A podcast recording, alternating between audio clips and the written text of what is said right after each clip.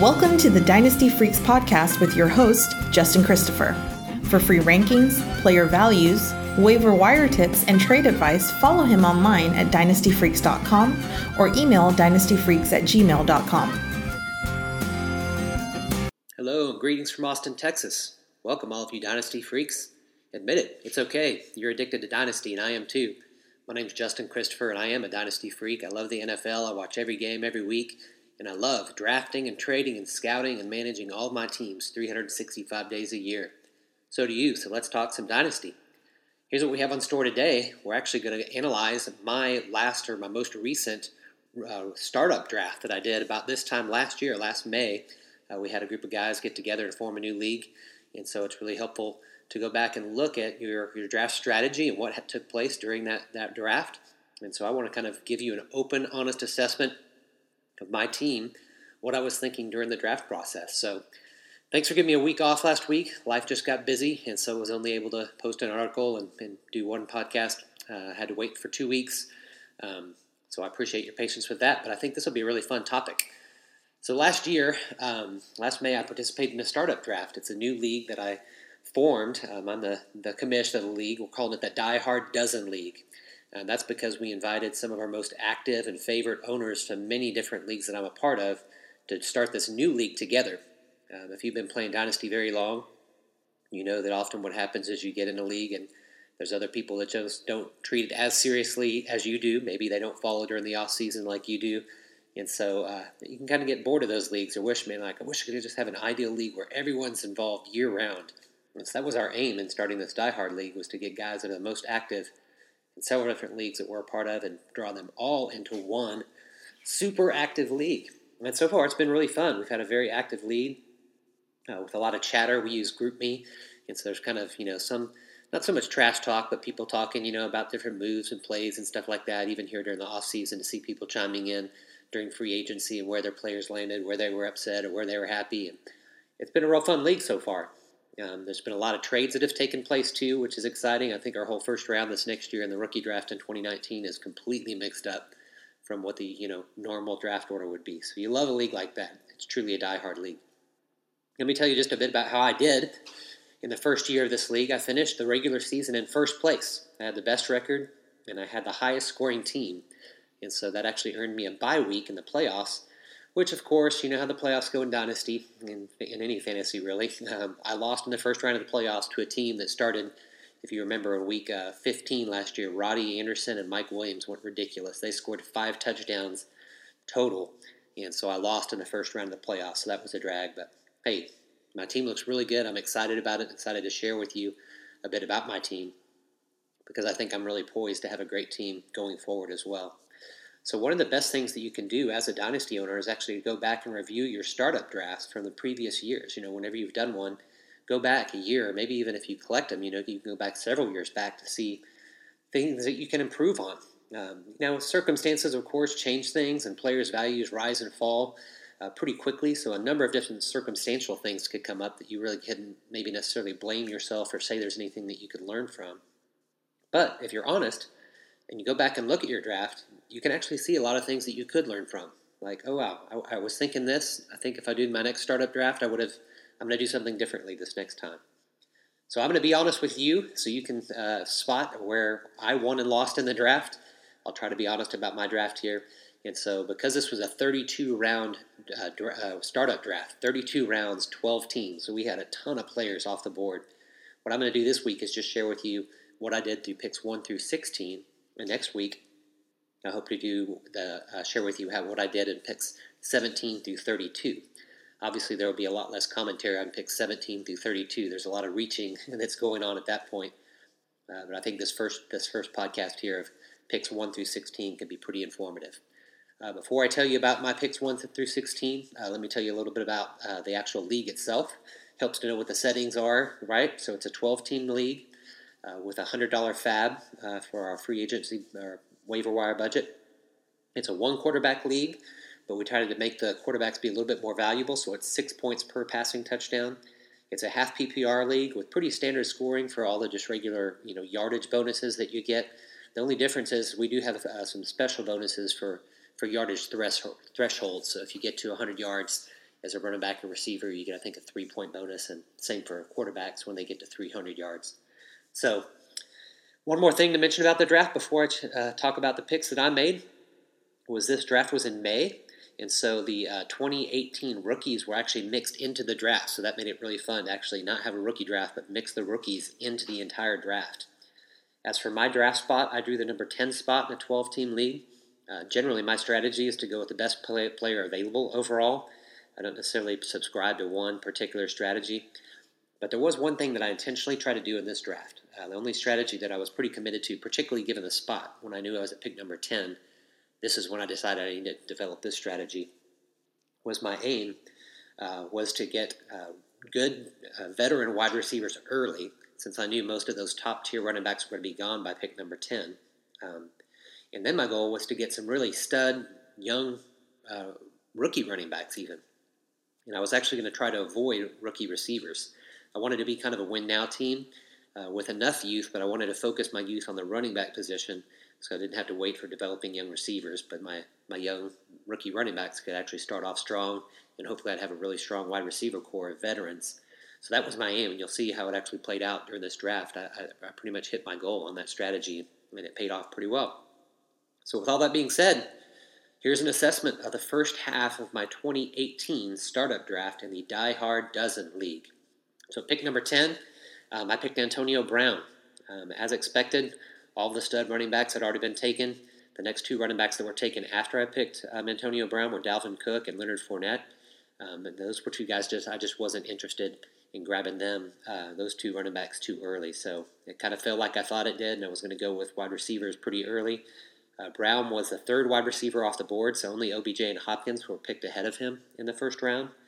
Um, I love Brown, have loved him forever, and just feel like in a half PPR league, he's just money in the bank playing for Pittsburgh. Um, so he ended up uh, the year at the number five ranked wide receiver in this league. So I was super pleased with that to get the number five ranked receiver in the first round. Now, uh, that's way back then. Now we got to fast forward to today, right? And so I'll tell you just on the side, this off season I was deeply concerned about Brown's behavior and uh, his future landing spot after he demanded to be traded. And so I actually ended up trading him um, for Adam Thielen, who actually in this league scored nine fewer points than Brown last year, and he's three years younger. So I thought, here we got a guy that scored almost the exact same, minus nine points than Brown last year, um, and he's three years younger. Now, I'm not going to say at all that that Thielen's near as good as Antonio Brown. Like that's ridiculous. But when I assess the whole situation, and now that we know that he landed on Oakland, I think I would rather have Thielen than Brown, or they're at least very, very close. And what was really a kicker for me is, in addition to just this, it wasn't just a straight up trade. In the trade, because I finished the year as the top team, but because I lost in the playoffs, I had the number 10 rookie pick this year. So I traded away uh, 1.10 and 2.10 to move up and get this guy's 1.2 and 2.2. So I've got pick number 2 and pick number 14 instead of pick number 10 and 24 in this year's rookie draft, in addition to Thielen. So I feel like that was a great trade. I feel like Antonio is only going to go down where Thielen still has a little bit of room in a couple years that he can go up. So that was my first pick. Flipping back around on my second pick, which was pick number 15 or 2.3 in this rookie draft, um, I really, really wanted Davante Adams. That was my real hope going into the whole draft. As I played it out in my head, I thought if I could get Antonio and then Davante Adams, I'd be thrilled. But of course, my buddy Dave Muggy picked him right in front of me. You'll see in this whole draft, I've got one buddy named Dave Muggy and another uh, buddy named Dave Brown, and they were each on each side of me, and they kept sniping my picks, which is expected because these guys are great uh, dynasty players. So I debated here since Adam was gone. I really debated between the top receivers that were there. I wasn't happy about the running backs. Uh, Dalvin Cook and Leonard Fournette had already gone off the board, and again was going to stick with my strategy of trying to get two solid receivers, come back, and then get some young running backs. So Julio Jones and Michael Thomas and Keenan Allen were the ones that I was debating. Um, I didn't go with Julio for sure because of the age difference. I just thought that Keenan Allen had a lot more years than Julio had. Um, I still pretty pretty confident about that um, long term uh, for my team. But looking back, I actually do wish I would have drafted uh, Thomas. I had a little bit of questions about Michael Thomas, just feeling like it was uncertain that he could produce as well as he had. Like I thought maybe he had already hit his ceiling, like some of his best years. I just didn't think he could keep duplicating those, but he certainly did. That said, I was also really high on Allen too because Allen had been injured so much that I thought, man, get this guy a full year and he's going to be incredible. And of course he was. And, and when you look back at the end of the year, he ended as the number 12 wide receiver overall. So picking him up in the second round, um, I'm very pleased with that and for my team going forward. Switching back now down around to the third round, which was pick number 34. So here we go. Um, about 21 picks later, 19 picks later, it's my, my job again here. And this time I picked up Nick Chubb. Now, I've said this before, many of the podcasts and things that I've written, that Nick Chubb was my number two ranked rookie in last year's class behind Saquon, and I really had it like two tiers. Saquon was a tier to himself, Chubb was a tier to himself, and then it was just kind of, you know, take your guess on the next best running backs in last year's rookie draft. So I was super thrilled to get Chubb because he, one, was my number two rookie, and it fell right in line with my strategy that I was going for, trying to draft two solid wide receivers and come back and take uh, a good rookie running back. Now, I told you he was my number two ranked rookie last year, but apparently he wasn't to others because listen to all these guys went before Chubb. Rashaad Penny, Darius Guice, and Sony Michel were all drafted before it came up to me in pick number 34 when I picked Chubb. Chubb, of course, finished this year way ahead of all of those guys. He finished the year as the number 11 running back in this league. And that's and that was done when he didn't even become the starter until the second half of the year, right? It was incredible. I really believe that Cleveland's offense is on the rise, and I could not be any happier about uh, this third pick that I made in this rookie draft. My fourth pick was pick number 39, so kind of coming back around the turn, only had to wait uh, five picks to get this next player. And here I went with LeSean McCoy. Uh, what I was trying to do here is I was trying to mix up an older uh, versus a safer, old, mix in an older and safer veteran running back. I knew that Carlos Hyde at the time was in front of Chubb, and that it might take him some time to earn the starting job. So this time I just kind of wanted, wanted to get a guy that I was pretty sure would get 15 to 20 touches a game. Um, I was worried, honestly, about the Bills' offense and how it would function with a rookie quarterback and Josh Allen. Uh, my worries were confirmed, right? Uh, injuries and a bad offense meant that McCoy actually rarely started a game for me last year. Probably just the first few games, and it was enough to say, oh, I don't think I can start him on my team anymore. Um, I'm more hopeful in the year to come, especially since Josh Allen showed like tremendous improvement at the end of the year. Um, unfortunately, he was doing that when McCoy was hurt, so we couldn't see how uh, they would play together. But I'm, I'm more hopeful. If I'm honest, though, looking back, I wish I would have drafted a tight end at that point. Um, uh, Evan Engram went right before my pick, and then Ertz went a few picks later. And I look back at it now, uh, particularly with my tight end situation, and think, man, I wish I would have maybe grabbed one of those tight ends there. And uh, fact too is that T.Y. Hilton was also available there, and Ty uh, was one that I had been debating, but I was concerned, not just sure about if Andrew Luck was going to be completely healthy, but looking back at it now, I wish I would have had uh, T.Y. Hilton there as well. But I'm hopeful for McCoy in this next year. Maybe he can provide, provide another year or two of, of uh, life for me. I actually had several trade offers for him this offseason for people that are kind of weak at running back and just wanted, thought maybe they could come after an older guy. I'm still very willing to trade him, but nothing came across as really the right pick for me. My next pick I was super happy for. Um, again, I had to wait 19 different picks uh, before I drafted in the fifth round Kerryon Johnson. Again, I stuck to my plan to get rookie running backs. And the fact was that I had Kerryon ranked much higher than uh, all the other uh, all the other people in this league. Obviously, uh, Ronald Jones was the one guy that was drafted ahead of Kerryon, but I had a Kerryon um, much higher than I had Rashaad Penny and Sony Michel. Only Darius Guice did I have ahead of Kerryon Johnson in my rankings that year. So Ronald Jones went between those two. Um, I, I, was honestly worried about Kerryon being injury prone. Like that was kind of the knock on him. I was worried about it, but I felt like I was willing to take the risk right there. And it kind of proved to be true. He did miss about half the season because of injuries. But even so, he finished as the, as the running back number 21. So he finished, you know, in the top 24. You could say he would be a, a, a starter every week if it's in the top 24 uh, for this 12 team league. I love that Detroit made some offseason moves, both with coaches and with players, to indicate that they plan to be an even more run heavy team. So I'm thrilled to have Chubb and Johnson. Uh, yes, insert your joke here. I've got Chubb and Johnson as my number one and number two backs in this coming year. I really feel like I nailed it when I got these picks just as I had planned. Uh, maybe not so much with McCoy, but four out of my first five picks were right on point. Next to the sixth round, so this was just five picks after taking Kerryon Johnson, um, I drafted Carlos Hyde. Now, personally, I've always loved Hyde, um, though here I picked him up at this point in the draft really to be more of a handcuff for, for Nick Chubb. I was pretty sure that Chubb would eventually win the job and beat out Hyde, but I figured that Hyde would start the season getting more carries, and that's exactly what happened, right? Hyde started while a lot of uh, Hyde, but Hyde did start a lot of games for me uh, before Chubb beat him out, And so Hyde, uh, and, and, that was when Hyde got drafted or traded to Jacksonville, rather. But at the start of the season, Hyde was an every week starter for me because he played pretty well. He was scoring about 12 points a week for the first six weeks of the season. And so it kind of worked out for me in the sense that I had Hyde for the games that I needed him at the start of the season before Chubb became the lead back there and Hyde got shipped off. Of course, when he got shipped off to Jacksonville, he didn't do anything for me. But here is a kicker. And sometimes you just get lucky, right? I just feel like I got lucky right here because Hyde's off-season free agency landing spot in Kansas City – you'll see as I kind of walk through this draft, particularly uh, next week, that it, he was the first among many ideal landing spots for players on my team. A lot of the free agents on my team that I drafted landed in, in uh, just awesome spots for me and for the building of my team. So I'm thrilled to see him split time with Damien Harrison, particularly because last year when uh, Kareem Hunt was cut, I picked up Damien Williams. Uh, I said Damien Harrison, didn't I? I meant Damien Williams. I picked up Damien uh, Williams at the end of last year after Kareem Hunt was kicked off the team. So now, in addition to having Chubb and Johnson, I've also got uh, Hyde and Damien Williams. I've got both Kansas City backs to pair with uh, Chubb and with Johnson. If I was to start my starting lineup this week, it would definitely be Chubb Johnson and Damien Williams in the lineup. But should Damien get hurt, I love. Uh, I've always loved Carlos Hyde as a player and feel like uh, he landed in a perfect spot for me. So he's got new life. I'm excited about that. Next, we go on to pick number seven in the seventh round. This is another one that I feel like I did great at. So this was 19 picks later after Carlos Hyde. I drafted Robert Woods.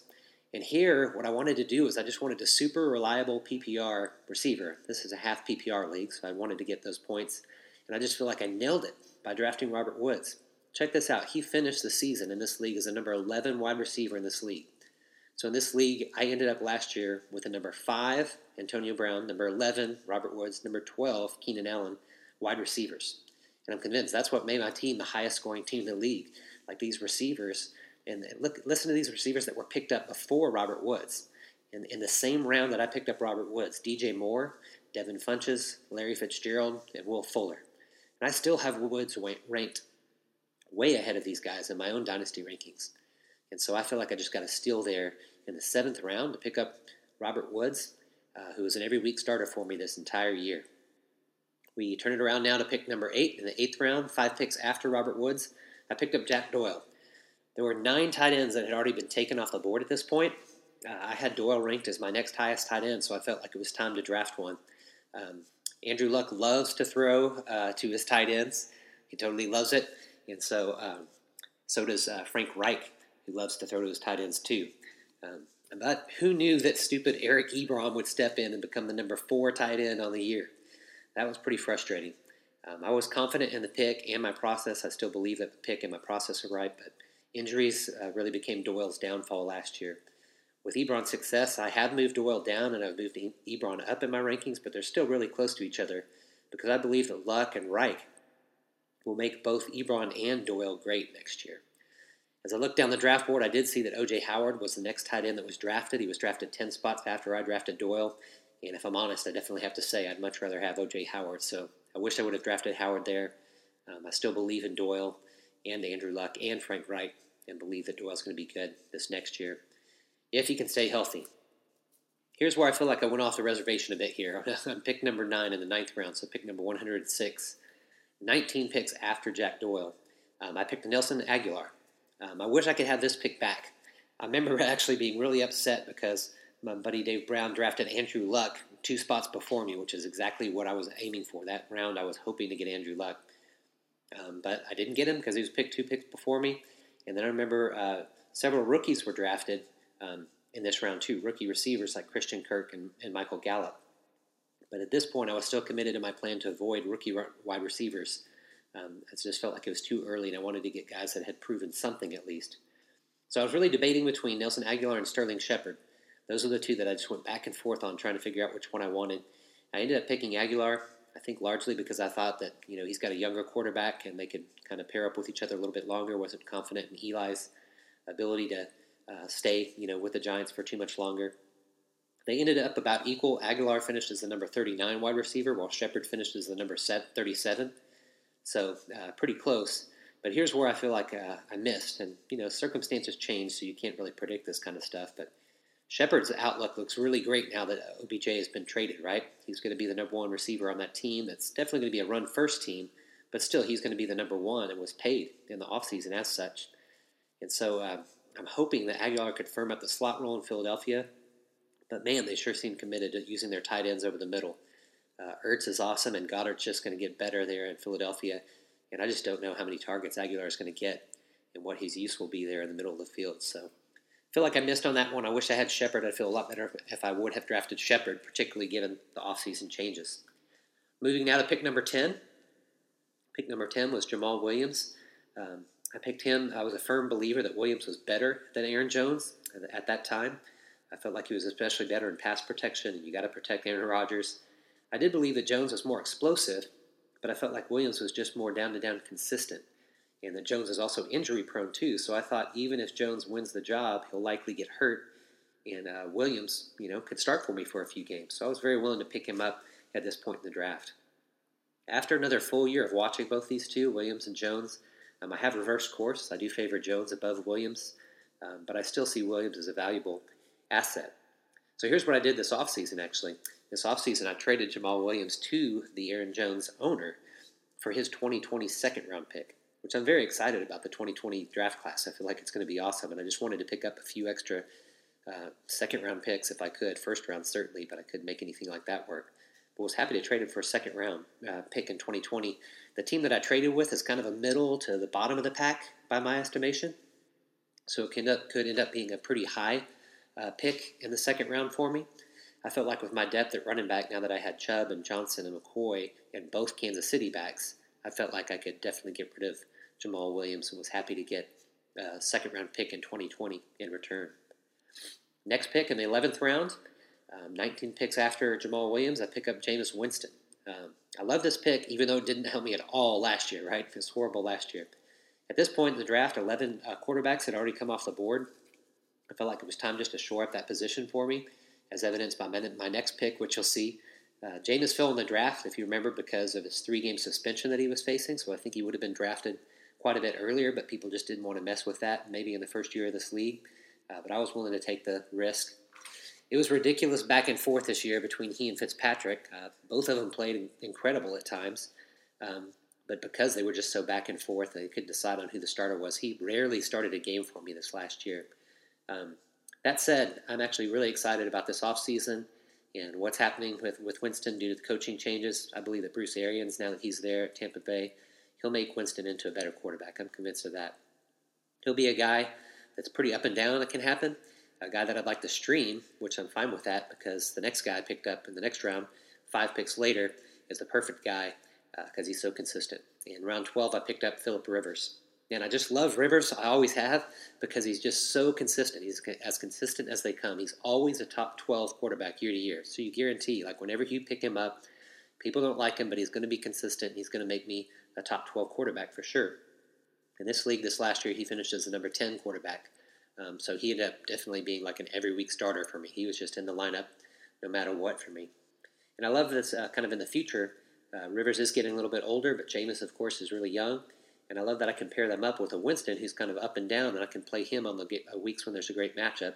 And then I can just stick in Rivers anytime I'm not confident in Winston, and Rivers will always deliver a consistent game. That was my 12th round pick. Four more now here. We've got uh, my 13th round pick was uh, pick number 154. It was Marquise Lee. Here's what, we got. here's what I was thinking at this point. At this point, I was just looking all around the league to see if there was someone, one team, whose number one wide receiver hadn't been drafted and there was. It was in Jacksonville. Um, I really believed that Marquise Lee had become the number one target for Blake Bortles at the end of 2017 season. He really came on and finally showed that he was the, the great receiver that he was coming out of college. And it felt like he was finally starting to hit the peak of his breakout. And so I was excited to draft him there, thinking that, man, this late in the draft in the 13th round, I've, I've got someone's number one receiver, right? Well, unfortunately, he tore his ACL before the season started, and I had to move him straight to the IR spot on my team. Um, that said, I still believe in him. Um, I believe that uh, the season started. Um, I believe believe in him so much that I held him. So I held him on my IR all year. And then at the end of the season, we have we have to to have to cut back down to, to uh, 30 players. Or in this league, it was 27 players. So you got to move guys up off of IR, and if you're going to move them up off of IR, you have to drop someone. And Marquise Lee was someone that I was happy to uh, pull up off of IR and drop someone else from my team. Still confident that he could work his way back into being the number one receiver. Now his situation has completely changed because Nick Foles is the quarterback. So the verdict's still out on this one, but I'm happy to uh, hold him and feel like it was worth keeping him on IR all year. Um, I will say this though, I keep mentioning this, I keep getting sniped. One of my buddies that kept sniping me during this draft sniped me because this was the point when I was actually willing to break from my not drafting rookie receivers. I felt like it was long enough now into the draft where I was willing to do it. I was all set to take Dante Pettis, who I actually have now ranked as my highest rate, uh, ranked rookie for the 2018 rookie class. So he was my highest ranked rookie for a receiver. Was planning on not not during the draft, but he is now. I was planning on taking him there, but my buddy Dave drafted him two spots before me. Yep, I got sniped again. Next, we move to the 14th round. In the 14th round, um, I felt like it was time to really take a risk, and so I took a risk by uh, drafting Tyler Eifert. I really wanted to draft Dede Westbrook with this pick so that I could have both Jacksonville receivers in case Westbrook became the number one um, in Jacksonville over Marquise Lee. Uh, but he was taking the pick before me, so I was sniped again. Um, I decided just to take a chance on Eifert and the rare chance that he could remain healthy uh, for that year. Um, it seemed fair, um, seemed like a fair point in the draft to take a risk. When I look back at the uh, players that were drafted in that round, there were a lot of rookie wide receivers, there were rookie quarterbacks, there were defenses, and even a kicker was drafted in that round, believe it or not. So when I looked at all that, I didn't feel like Eifert was the worst choice uh, for me. I was willing to take that risk. Ended up that it was a very poor choice because probably the best player, well, definitely the best player that was drafted in that round was Baker Mayfield, who was drafted right after I drafted Tyler Eifert. I really wish I could have that one back, especially after seeing the player that I picked next, which I'll share in a minute. Eifert was the uh, highest drafted player um, that I that I dropped from my team, so I ended up dropping him shortly after he got his first injury.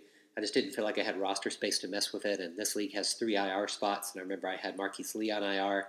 I later, you'll hear about this next week, but I had Deon Cain on IR, and just didn't feel like I could waste a spot for Eifert. I think I probably threw him on my IR until I had to drop someone else that I valued more. I think he got picked back up and is on a, another uh, squad right now, but I was happy to be rid of him. He was my highest drafted player that's no longer on my team. Speaking of no longer on my team, in the 15th round, I drafted Alex Smith. Oops, I would have much rather had Baker Mayfield in that last round. Ah, that's so painful to look. But here was my logic at the time. My logic at the time was that um, I really wanted to find like a steady quarterback that I could that I could have, you know, in case Winston got into any more trouble on or off the field, or if Rivers got hurt. I felt like I wanted to have a third quarterback, and they were starting to get dried up. And Smith had just moved to Washington, and I just felt like he had been he had been decent, or you could even say good wherever he was. Particularly that last year in Kansas City, he was awesome. And I really liked Jay Gruden's offense and his offensive mind. I thought that he could basically come in and be exactly the same, play to the exact same levels Kirk Cousin had played. And Kirk Cousin was a regular top 10 quarterback in that offensive system. I just thought Alex Smith can do that. He can come in and he'll be not much worse than Cousins. But the fact was that he was. For whatever reason, he wasn't as good as Cousins was in that system. Multiple reasons you could probably suggest. And then, worst of all, he ended the year with a possible career ending injury. And so, after that injury, hearing how serious it was, I dropped him from my team um, almost right away. And even to this day, I still only carry two quarterbacks in that league. I still just have Winston and Rivers. So that's what I'm rolling with. Uh, so both pick number 14 and number 15 are no longer on my team. And keeping that streak going, my 16th round player is Rishard Matthews. Uh, picked him up in the 183rd pick, uh, the 16.3 uh, draft position the fact is that uh, I always liked the way that Matthew, Matthews produced more than he expected. So when he was with Miami, he would always produce more than anyone really realized or expected. Um, he did during his first year at Tennessee also. And I just thought, hey, year two, he's going to get better. He's going to get more put into the system. And it didn't really happen. Uh, part of that was due to injury. Part of that was due not just to his injury, but the injury of um, Marcus Mariota. Just the offense itself just played horrible last year, and none of the receivers there uh, did very much, which – you'll see next week there were several other stabs that I tried to take at the Tennessee offense that uh, didn't pan out. And so I just felt like uh, he was worth taking the chance there and thought he had the most upside. But now when I look back at that draft, that that uh, the, that round rather, round 16 was filled with receivers. These were the receivers that were taken in that round: Zay Jones, Quincy Enunwa, Tre'Quan Smith, DeSean Jackson, Equanimeous St. Brown, DaeSean Hamilton, and Jordan Matthews. so that's pretty wild.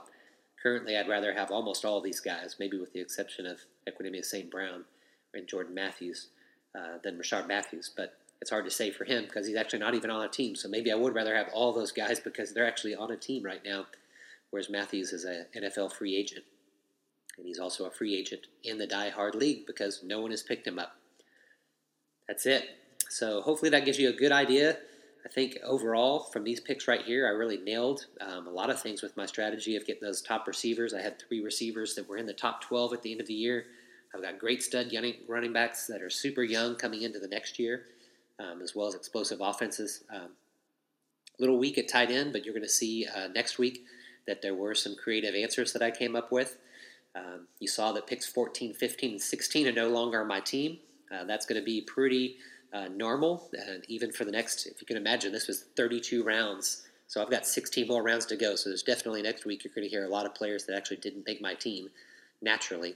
But there's also a couple gems in there. I hit on some pretty pretty significant players, so that'll be fun to hear, including my second to last pick. So the second to last pick in the 31st round. Here's your teaser for next week. Was a guy that was in my starting lineup every week um, after he jumped to the top and really showed something. So next week I'll uh, probably be a little bit shorter because we won't have as much to comment on these lower tier players, but I want to continue to share my draft experience with you. Hope that this helps you in your leagues. Um, as always, feel free to make it a two, two-way conversation anytime uh, by contacting me at dynastyfreaks.com or dynastyfreaks at gmail.com. Thanks for the listen. Hope this helps you. Get excited for the NFL draft that's coming up next week we'll be able to really kind of move our rookies around this next year, which will be, or this next week, which will be uh, really fun to solidify really where they're landing um, in our rookie draft order. Appreciate you giving a listen. Uh, that's a wrap for this week. You know what to do until next time.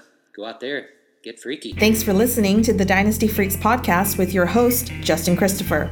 We welcome your thoughts and advice. Let us know what you'd like to hear on the podcast or see on the website to help you dominate your league. Justin prides himself in responding to every email, so hit him up anytime at dynastyfreaks at gmail.com and follow him on Twitter at LonghornJustin.